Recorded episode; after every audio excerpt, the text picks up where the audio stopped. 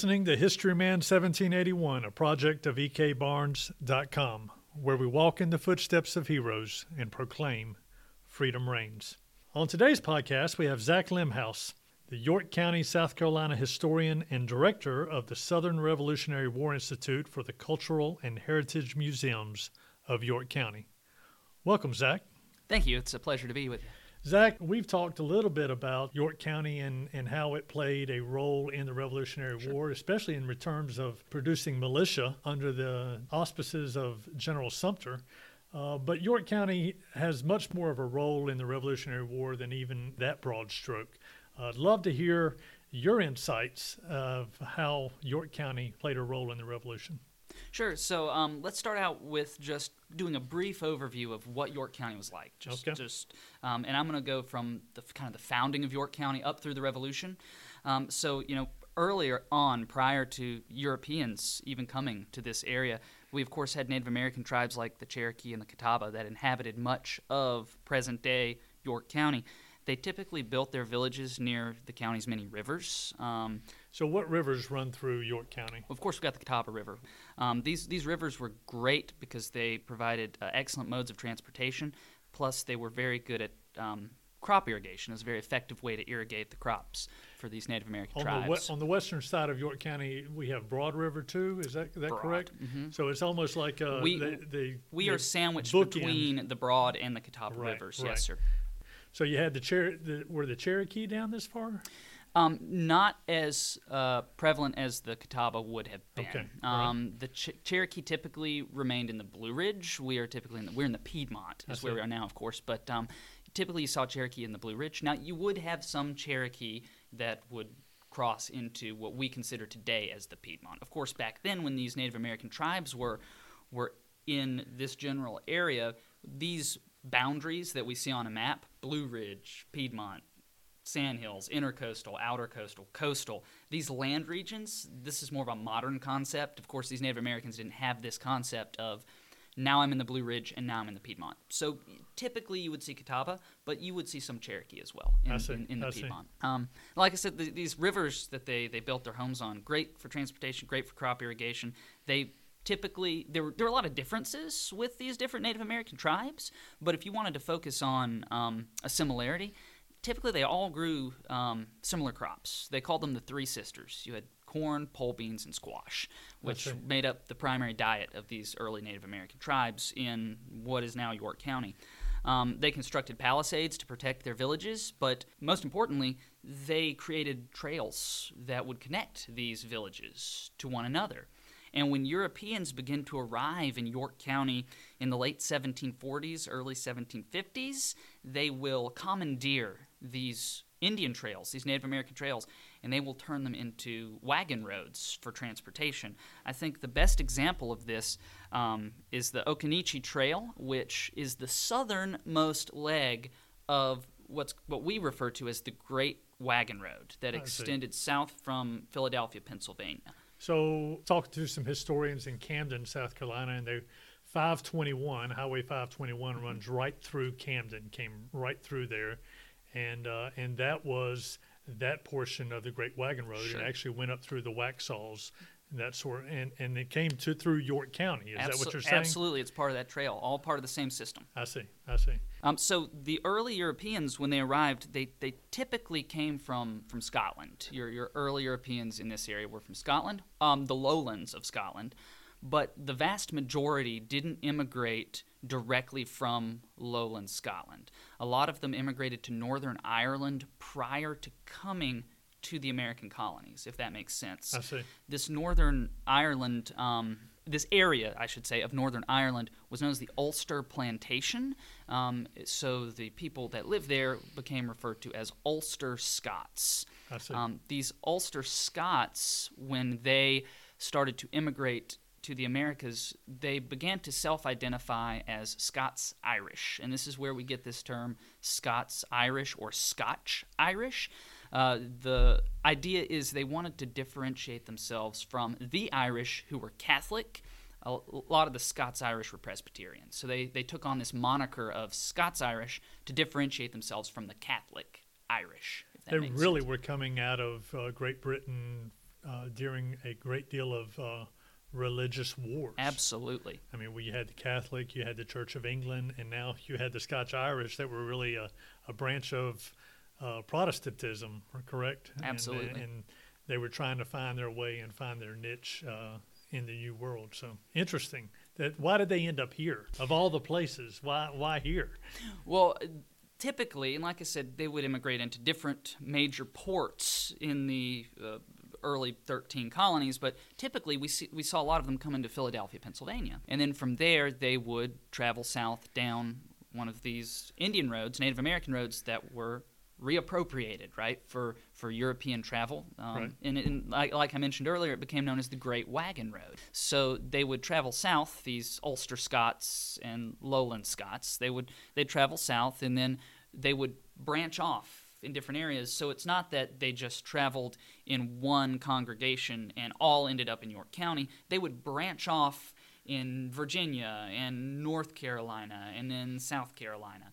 Uh, and, and, they would branch off when they found a spot that, that suited them. These different families would branch off and, and, and start a, a home. So, and, and this is, uh, we will be talking uh, a lot about the Bratton family, um, okay. since uh, being part of the Culture and Heritage Museums, if you're not aware, the Culture and Heritage Museums, which I work for, um, is a museum family of four different museums, one of which is historic Brattonsville. So, uh, a lot of my work here with the Culture and Heritage Museums is understanding the Bratton family.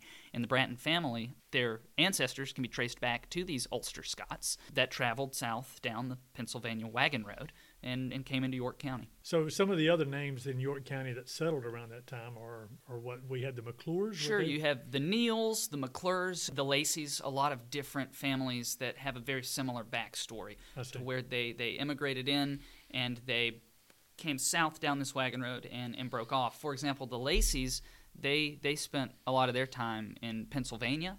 Mm-hmm. Um, it, they just stayed there. They and then Edward Lacey, who's going to be a major player here in, in York County. Um, he's a commander of a militia in Chester.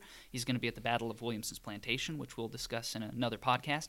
Um, and he spent his young life in Pennsylvania. And then when the French and Indian War broke out, he's going to leave and he's going to join up with General Edward Braddock um, and Braddock's failed expedition in in Western Virginia with Washington. Sure, yeah, yeah. Uh, Lacey, and Daniel Morgan. Absolutely. Okay, so just to get a better understanding of, of York County, uh, York County is situated in the foothills um, between the Catawba River and the Broad River. Uh, and it is part of what today we call the upcountry or the backcountry of South Carolina. When South Carolina was a colony, um, and if you look at it on a map, the back country is physically the largest part of South Carolina. Um, the low country and the back country have a lot of differences that are very important. The low country is where you tend to see your elite. This is, of course, where a lot of Europeans, when they came over, arrived first. I'm talking early South Carolina settlements when we were still kind of starting out. Um, they, of course, hit the coast first because they were coming over from England. And this is where your elite tend to be. This is your wealthy plantation owners. In the back country, you tend to have your poorer subsistence farmers. Right. As a result, you have a large African American population in the low country and a much smaller African American population in the back country for the simple reason that the economy of the low country needed African American slaves to operate. The economy of the back country was, for a long time, just subsistence farmers who were only growing enough crops for their families to survive. So typically, you didn't need a large number of slaves to operate in that kind of economy. Um, another big problem, though, with the upcountry or the backcountry, I'm going to use those terms interchangeably. Sure. By the time of the American Revolution, it was referred generally as the backcountry. That's right. what people tended to refer to this portion of South Carolina. So the backcountry of South Carolina had a certain degree of lawlessness. Your um, sheriff, your courts, they were all, at least prior to 1769, they were all in the low country. And to combat this lawlessness, um, vigilante groups were formed one in particular was called the regulators. And these regulators acted as judge, jury, and executioner. They took the law into their own hands. Um, but they were operating unchecked. So you know, it started out where they were taking care of cattle rustlers or th- or thieves, and then uh, it gradually. Now, pro- my understanding is they were using the thieves were using the Great Wagon Road as well Sure. to steal from the from the back country and then take that cattle and take those horses up to Pennsylvania and sell them up there under the guise that everything was legit, but it really wasn't. They were stealing them, stealing them from the backcountry settlers here. Absolutely, and, and prior prior to the regulator movement, there really was no one to stop them. Right. Um, so the regulators did curb crime, but it would gradually progress to not just taking care of cattle rustlers and thieves, but they might start settling disputes with their neighbors, and it, it got out of control. So to provide a check and balance for these regulators, uh, another group was formed called the moderators. So from 1767 to 1768, we have a civil war that is occurring in South Carolina's backcountry, a a regulator moderator conflict. And this conflict is going to end in 1769 when the Circuit Court Act is passed. Um, the Circuit Court Act of 1769 is going to divide South Carolina into different legal districts. And at the center of every legal district, you're going to have a court and a sheriff to kind of take care of any kind of lawlessness that might be there. So it rendered the regulators um, unnecessary at this point. Let me ask you this: the clannish makeup of the Scotch Irish did that not just kind of fester even after that point? I mean, they, it, passing a law saying the regulators are, are, are null and void. That doesn't, Absolutely. that doesn't get in. That doesn't take care of the uh, the family squabbles and the and the feuds that that came i- out that of this. a that is an amazing point. point, and I was actually going to get to that, and I appreciate you bringing it up because this this hatred for one another, this regulator moderator conflict, doesn't magically end with some piece of legislation that creates courts in the backcountry. It, it's going to carry over, and it actually carries over into the American Revolution. Right. Generally speaking, not all the time, but generally speaking, your regulators tend to be your patriots during the American Revolution, and your moderators tend to side with England, and they're your loyalists.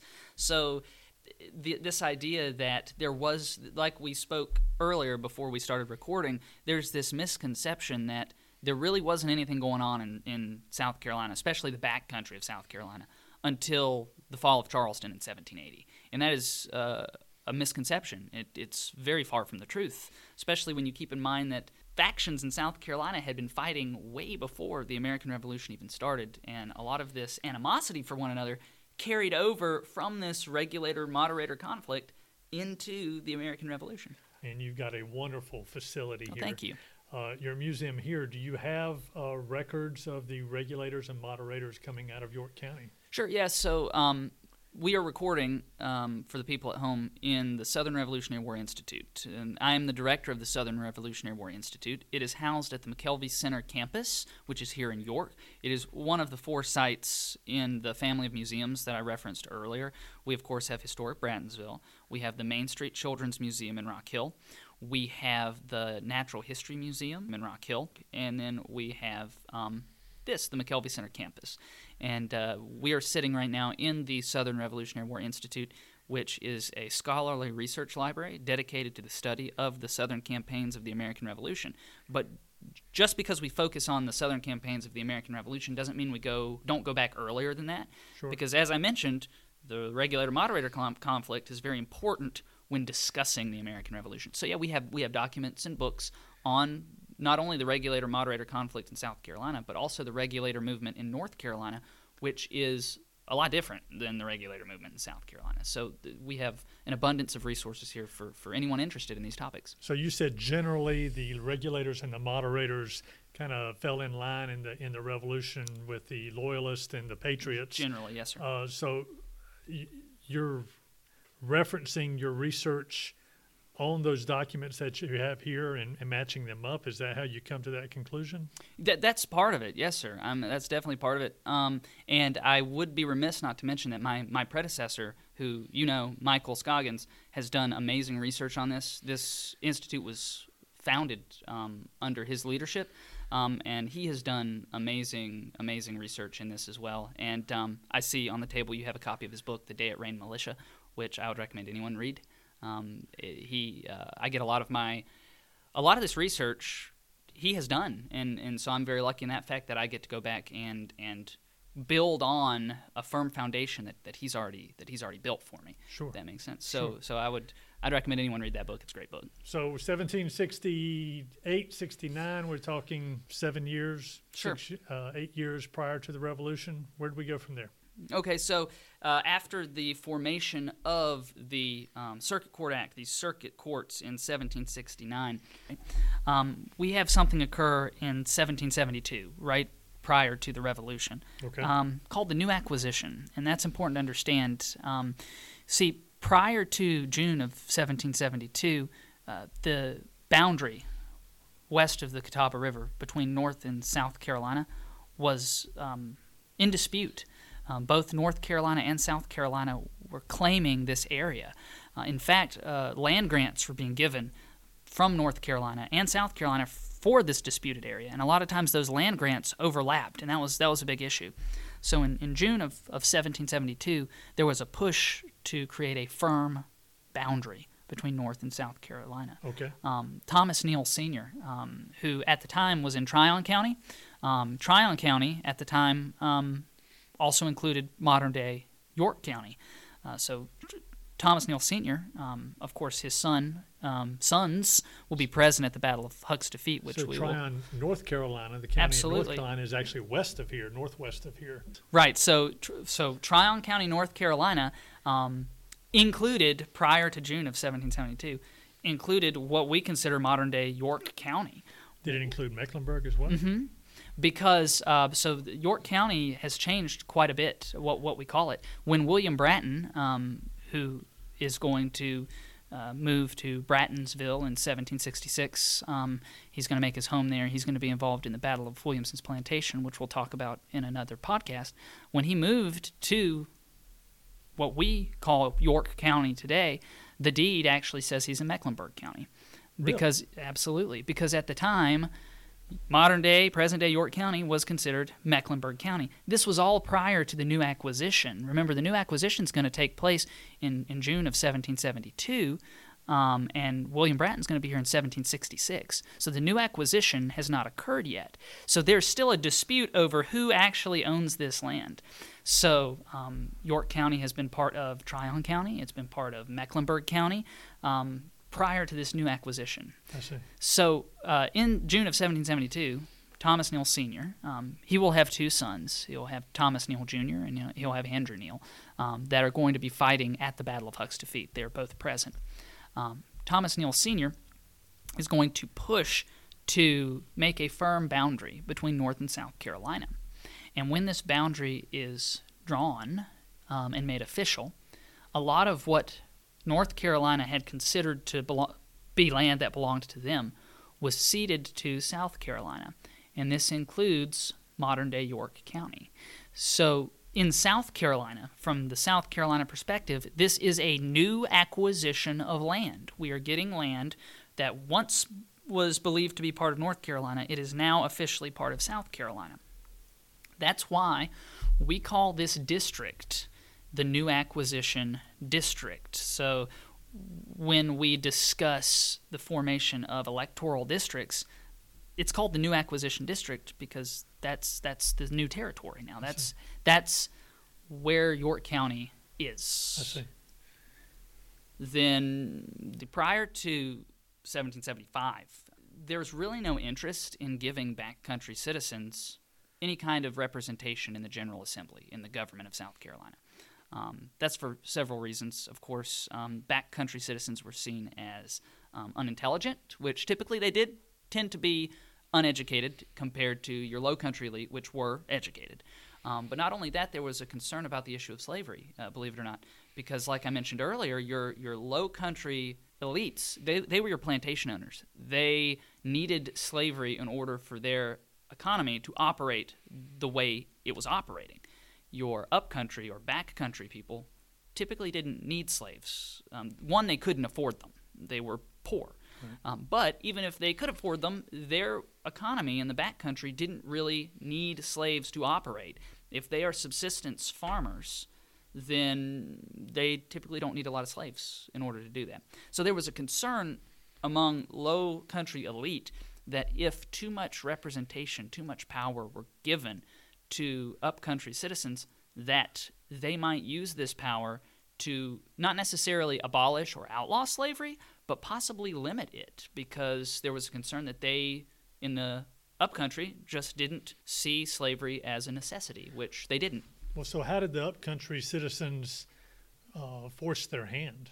Because I just don't see someone in power giving it up for for you know. They didn't. Um, so it was it wasn't as much of a, a, a forcing of the Low Country's hand as a gradual understanding that power needed to be released for various reasons. So the first indication that power needed to be given to some of these backcountry citizens was reluctant, re- reluctantly um, done by the Low Country because they realized they needed their support in what was turning out to be real possibility of war war with England. So what they did initially was, um, well, the first thought was let's take those legal districts in in the back country of South Carolina and let's simply turn them into electoral districts, and, and then they can they can have a voice that way.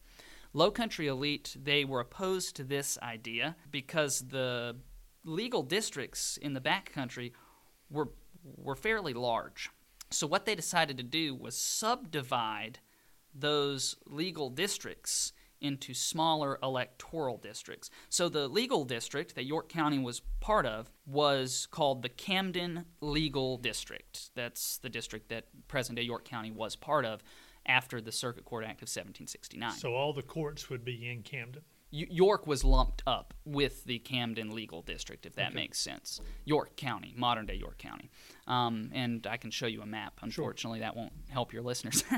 but um, this Camden Legal District, where modern day York County was part of, was much too large for low country elite. They were concerned that, that this would give too much power to people in the back country. So, what they decided to do was subdivide these legal districts into electoral districts. So, Camden District was subdivided into three smaller electoral districts. The New Acquisition District, which is where modern day York County is located, in the New Acquisition District. Then you had the district between the Broad and Catawba rivers, and the district eastward of the Wateree River. They weren't very creative with naming some of these districts, as you can see, because these were literally the names of these districts. The district between the Broad and Catawba River, the district eastward of the Wateree River, and of course the New Acquisition District, which mo- present day York County is, is part of. Um, and with these new electoral districts, it was required by the governor of South Carolina that these electoral districts raise militias. So this is where you see um, a lot of the militias that are going to be involved in the American Revolution. So, for example, you would have a new acquisition militia for the new acquisition district. This new acquisition militia um, from present-day York County was involved in a lot of, of battles in early on in the American Revolution. Um, so, like I said earlier, this misconception that York County citizens were just kind of sitting on their hands until the fall of Charleston in 1780, and then they got involved. That that's a misconception. You have them involved in the Battle of Reedy River, also known as the Battle of the Great Cane Brake, on December 22nd, 1775. Um, we talked earlier; it's also referred to as the snow campaigns because it was so close to Christmas it, it snowed. Um, they're involved in um, an expedition against the Cherokee. It's called the Williamson Expedition. Um, they're involved in expeditions in Georgia, uh, and they're involved in the battle at Stono Ferry on June 20th, 1779. So the new acquisition militia is very active prior to the fall of Charleston, but it's important to note that not a lot of engagements occurred in York County prior to the fall of Charleston. I But see. the militia from York County was very involved. From a militia standpoint, I mean, they would have to muster. Where would the muster grounds be? That's a great question. You tend to see the uh, the mustering occurring at the at the center of each elect these electoral districts. Right. Because remember, the the electoral districts were the districts that were being used to count the votes, right, for representation. But it was also required that these districts raise these militias. I see. Um, so so they would muster in each of their electoral districts. Um, and it is important for me to go back and mention that some electoral districts were still so large that they had multiple militia units. So, for example, the district between the Broad and the Catawba Rivers, they had, I think, three different militia units, where the new acquisition district was so small by comparison that it, it only had one, the new acquisition Sure. militia. It is important to mention um, because the next um, podcast or two that, that we do together will be discussing some engagements that occurred in York County, and, and two of the um, most important ones and most famous ones uh, are the Battle of Williamson's Plantation, also known as the Battle of Huck's Defeat, which occurred on July 12th, 1780, and of course the Battle of Kings Mountain, which occurred on October 7th, 1780. And both of these engagements occurred in present day York County. So I'm looking forward to discussing those with you. I am too. The- It's, uh, the history coming out of York County is just fantastic, uh, and it's something that uh, you and I have spoke about. We both grew up with in York County, uh, and it's interesting as you look at the history of the United States.